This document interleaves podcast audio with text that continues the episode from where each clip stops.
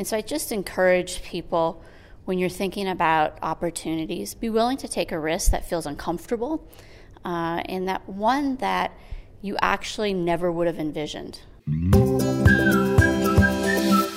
Welcome back to the Sharpen Podcast. I'm your host, Kirby Green. Sharpen's the podcast for young professionals. Today's episode is full of wisdom and advice um, that I was so fortunate to receive, many over a cup of coffee at the Women in Agribusiness Summit. Uh, some of you are like, well, I'm not a woman and I'm not in agribusiness.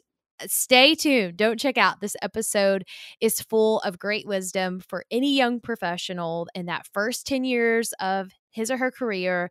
So stay tuned. Well, listeners, this is the last episode of 2018. I want to thank you so much for following along, for listening, for offering your feedback. I am really looking forward to 2019. I'm working on putting together um, some series uh, around topics that you guys have provided. So, with that said, if there's something that has been on your mind, that you would love to learn more about as a young professional, please reach out to me at my website, kirbyogreen.com. The links are in show notes. And with that, Thank you so much for your support in 2018. Here's to a great 2019. I was so grateful to have met Nicole Johnson Hoffman. Uh, Nicole is the Chief Sustainability Officer for the OSI Group. Um, we actually met each other for the very first time at the summit. I'm so thankful to have spent some time with her. Um, I had Nicole share a little bit about herself and uh, asked her for, for some of her advice for our young professional audience. This is what Nicole had to say. Well, um, it's good to talk to you, Kirby. I'm glad I finally got a chance to meet you because I've heard about you for years. I'm Nicole Johnson Hoffman. I'm um, I work for a company called OSI Group, and I um, I work with our largest customer and I lead a customer uh, relationship and have the P&L responsibility for that business. And um, and I'm also active in the beef industry and have been for many years. Um, uh, in particular, I'm active in the sustainability aspect of the beef industry and using uh, roundtable structures um, where we invite all kinds of stakeholders to the table to work on tough issues um, to address the biggest concerns about beef production sustainability um, in North America and around the world. Um, so that's uh, that's the work that I do. I do that work because I grew up on a farm in Minnesota, and um, it's uh, this is this work is a nexus of the things I care most about. So I love uh, I love the food industry. I love agriculture. Um, and I like to feel that I am doing something that I can do to help support farmers in the U.S. and around the world, address concerns of consumers, and ensure that we protect demand for farmers' products. Um, and so that's how I find meaning in my work. That's the why um, for the what. Um, the company I work for is a privately held company, uh, and um, and it's a great opportunity for me to have a lot of influence uh, and shape the direction that the organization takes. We're a smaller organization. We run really lean, um, and we run really practical. And I love that about our work. Um, and at the same time, it's highly personal. Uh, we know everybody in the company, and um, and so it makes the environment really meaningful and special in that way. I have a husband and three kids, and my husband is a stay home dad and takes care of the kids, and uh, we live in the Chicago suburbs. Um, you'd asked a little bit about how I work with uh, people who are newer in their careers or starting out maybe in the first 10 years of their careers and um, and the kinds of conversations I have with those folks. Um, it's surprising to me that I am not at that stage of life anymore. I mean, I still expect to be that age. I still expect to see that face when I look in the mirror. I don't feel much different. I don't feel um, that much smarter um, than I did when I was, call it 35. Um, but then every once in a while, I do remember I've been in this industry for about 20 years, and um, and I've done a whole lot of stuff that uh, sometimes my friends I give the benefit of that experience to my friends. Um, most often, I do find that I have to remind my friends that they have wisdom to contribute um, that is perhaps well beyond their years of experience. So, um, I, a lot of times, my task is to help my friends find their self confidence and find their voice um, and be uh, willing to stand up and speak to the things that they that they do know a lot about. Uh, so, you know, maybe you're not a world's leading expert in sustainable beef production, but maybe you know a whole lot about um, business ethics or the right way to the right way to produce food, or maybe you know about um, how to be a good corporate citizen. I, we had a group of interns come in this summer, and I talked to them about the work they were doing in our plants and making sure that they were in a position to stand up for employee safety. So it, you don't have to be brilliant to see an unsafe act and make sure you stop it. And in that way, you can be 22 years old and a leader in a plant. Um, and in fact, perhaps you are better, apt, yeah, better able to do that because you don't have 30 years of bad habits to get over. So um, I, I am personally uh, delighted and overjoyed to work with folks who are at that stage of their careers. Um, and I am not one of the people who spends any time engaging in any kind of complaints about the generations to come um, or the generations that have joined the workforce, you know, since I did. Um, because I find that the gifts that they're bringing to the workplace are surprising um, and um, and add, add so much value um, to the work that we do. I work with I work with young people who are uh, technologically really savvy, um, who have no fear of any kind of technology, who um, who have honestly been raised and educated to have so much less fear um, and intimidation than I did you know, they, they come into the workplace having perfected a lot of the skills that are relevant for workers today that we didn't study when I was in school. Um, so, uh, in that way, I mean, I, I'm delighted when we have a new team member um, who's coming in with all that energy and all those skills that are maybe uh, second nature to them, but actually take a little bit more doing for the older generations. I think that was great. I don't is there anything, as you look back to your first 10 years, um, kind of map me, like you walked through with that, where all you were? I mean, is there, you're like, man, this was the game changer in that? Like, an experience, a series of experience that you did that felt uncomfortable at the time, but is there any, like, one thing you're like, oh my gosh, if I could do it all over again, I'd do this? Uh, well, I I started my professional career as a lawyer. Uh, I went to law school at the University of Minnesota and I was recruited by Cargill to join their law department. So I started with them as a legal intern, a clerk we called it back then, mm-hmm. and I never left. Um, so when I graduated from law school and became an attorney, they hired me to be an attorney in the Cargill Law Department. And I spent the first 14 years of my career as a lawyer for Cargill, in house counsel. And it was a dream job. It was difficult and thrilling and interesting and um, collegial and um, educational in ways I never would have dreamed. Uh, I was really fortunate to get that job. The first few years of that work I did, I was in Minneapolis. I was in the corporate headquarters. And um, I remember once, I remember when I was about 27, so I was maybe only about a third or fourth year lawyer.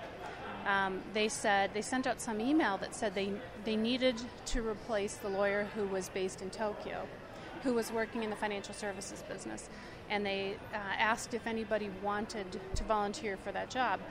Now today, if you sent out that, you'd never send that email out because you'd be overrun by people who'd want to go. For sure. But back then, it was actually there weren't that many people who were interested in living in Asia.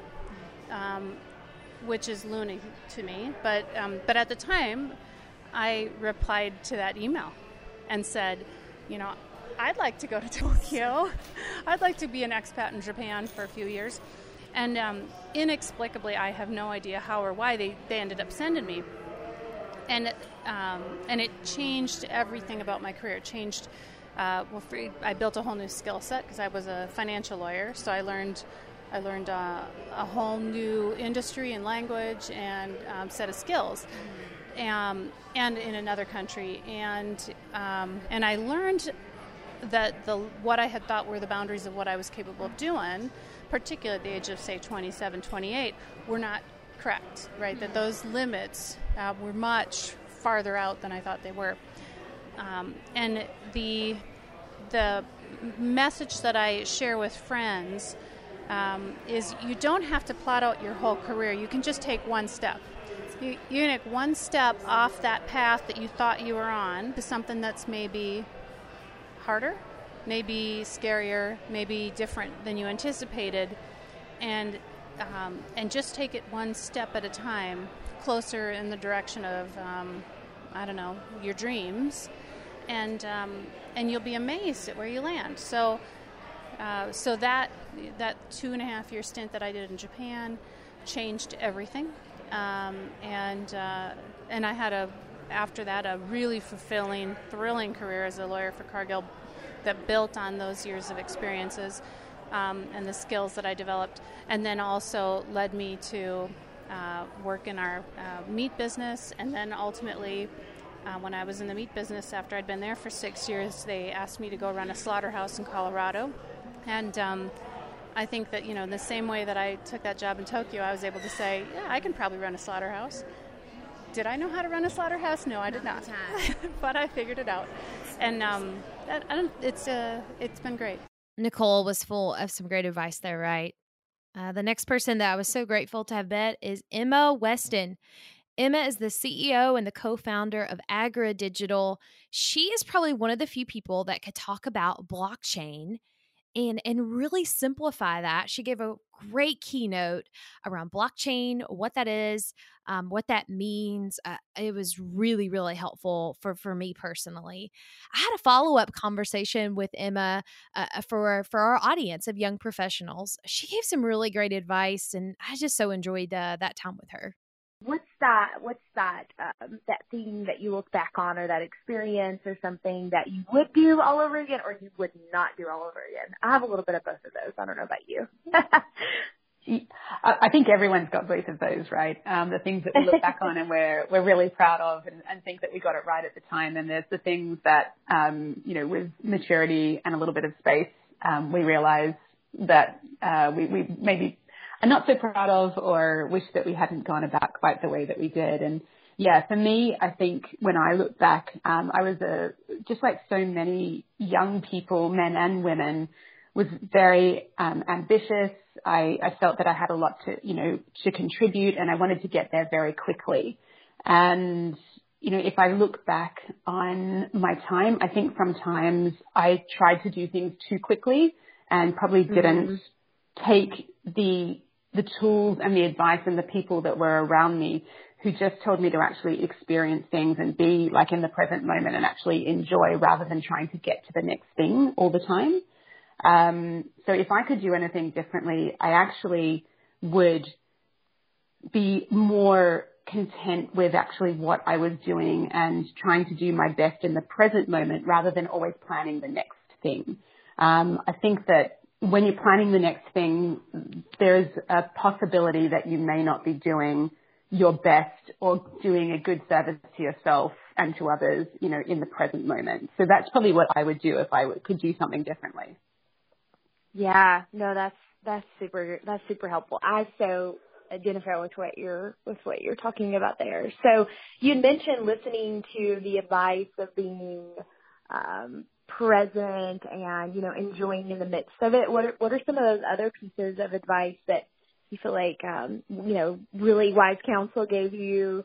um, especially in that first 10 years? Are there things that come to mind? You're like, oh, this for the sharpen audience, this would be a really helpful reminder. Well, well, I think that it's so crazy. I feel like I was not that long ago that it was me looking at the first 10 years of my career, but it actually is a little while ago. Um, and funnily enough, you know, even the term mentoring and actually getting a mentor was not really well, well understood 20 years ago. Um, you know, you did try to seek out those who may have done it before, but I think it's much more acceptable now.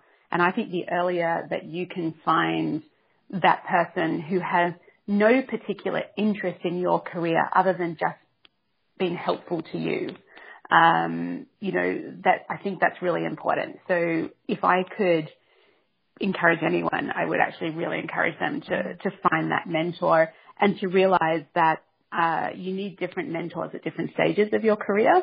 And that's actually okay. So some people speak about it as like a personal board of advisors almost, you know, that you gather these great mm-hmm. people around who um, look into you and shine a different light on different parts of you at different points in time. And I think that's super valuable for anybody who, particularly if they're moving very quickly um, and they don't have a lot of time to reflect, sometimes we need other people to help us reflect. That's so good. Yeah. I, I don't feel like mentorship probably gets framed up um, in that way. And so, number one, it feels like um, when you talked about more of a board than just like one person that yes. you know, they have the same job as you, they live in the same town as you, they're in the same season of life as you. But I think that's probably far more helpful and realistic and has perspective. Um, so that that's uh, that's really good. Okay, I have one more question for you. You yeah. have the title of CEO. And when everybody sees the title of CEO, um, they think, oh, that is, that is so cool. Um, it must be, uh, you know, that phenomenal to be the person in charge, right? Um, and not that that, um, uh, not that I'm saying that like that is, that is your perspective on, on that title, but um, what would you say? Um, I, I heard a really cool Freakonomics episode on the life of a CEO, and it was just so interesting and and insightful as far as like this is what I love and this is what's challenging. Um, what would you tell us that you love and is also some uh, would be challenging as well? Yeah, sure. So I am the person in charge, but I'm the person in charge mm-hmm. of being in the service of others. You know, that's really what mm-hmm. being a CEO is. So it's, it's not, you know, it, it's not just kind of decision making and, and leadership. It's actually how can I make other people look good? How can I actually make my customers' lives easier? Um, you know, how do I, uh, you know, deliver to a broader community? So I think it's, yeah, being in charge of the service of others is the way I think about it. Um, as CEO. So the things that I love about that is the ability to be have a very wide contribution um, you know, mm-hmm. from my team to my customer to my community um, to my competitors even, you know, to really kind of think about what else is out there and how are other people doing it. So that's probably what I love most um, is that level of interaction and contribution. Um, the thing that I like least is it can actually be quite lonely. Um, so mm. sometimes there are things that do just come back to one person and it can feel that if you haven't set up your support networks well, um, it can be quite a lonely job. And I think that's the, the least glamorous and the least favorable part of, um, of the life of a CEO. I was really thankful to have met Emily Murray. Emily works for Cargill. And I asked her the question of, hey, if you could do or not do something all over again in that first 10 years of your career, what would you say? I think she had a really great answer. Yes, hi, I'm Emily Murray. I'm the general manager of McDonald's Beef for Cargill. Awesome. Emily and I just met over coffee. That's where all good things happen in life.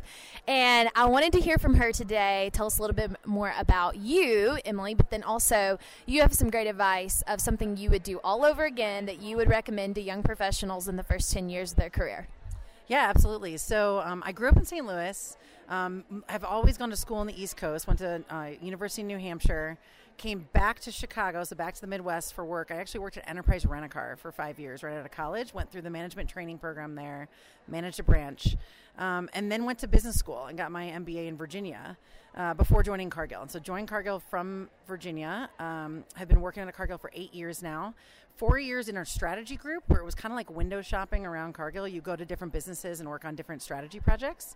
Um, had an opportunity to spend a year in Europe with that group, and then eventually ended up landing a job within Cargill's protein business. Again, as the general manager of our McDonald's beef business. First, just for Canada, and I lived in Canada for three years, and then I added our U.S. beef sales as well, and moved we moved back to the states just a year ago. Um, and you asked about, you know, something I did in the career that I'm glad I did and I would recommend for others uh, early on in your career like this. Again, eight years with Cargill.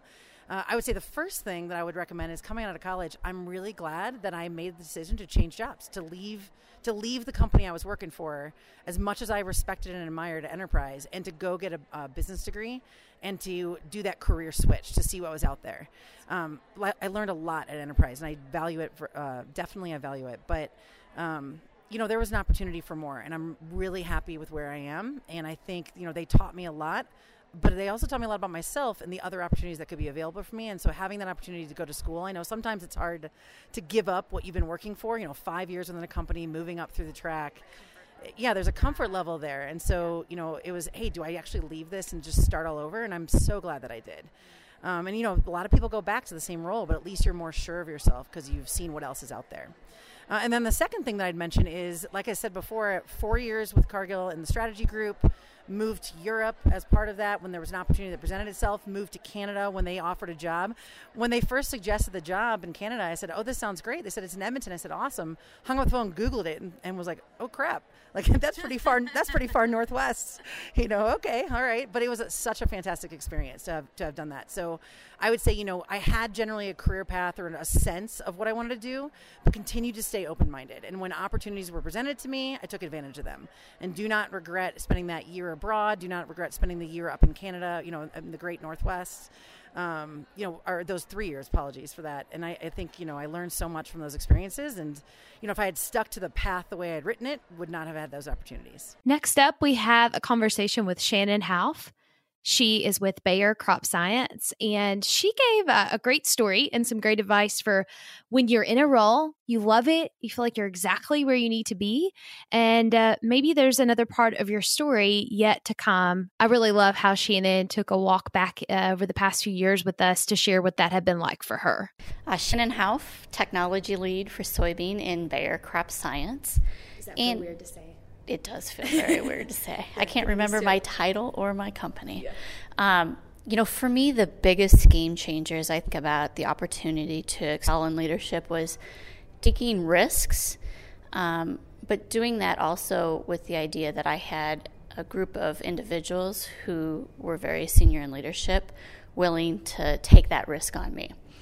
And, you know, I, what I would encourage, um, you know, whether it's young men or women, um, but it's really step outside your comfort zone and be willing to take that risk. And I can think of many examples through my career where I took that risk. Um, you know, perhaps, yeah, the, the one I'll share is it was in 2009. I had moved to St. Louis from Iowa in 2008 and was leading uh, the North America uh, chemistry technical team within our U.S. Uh, business.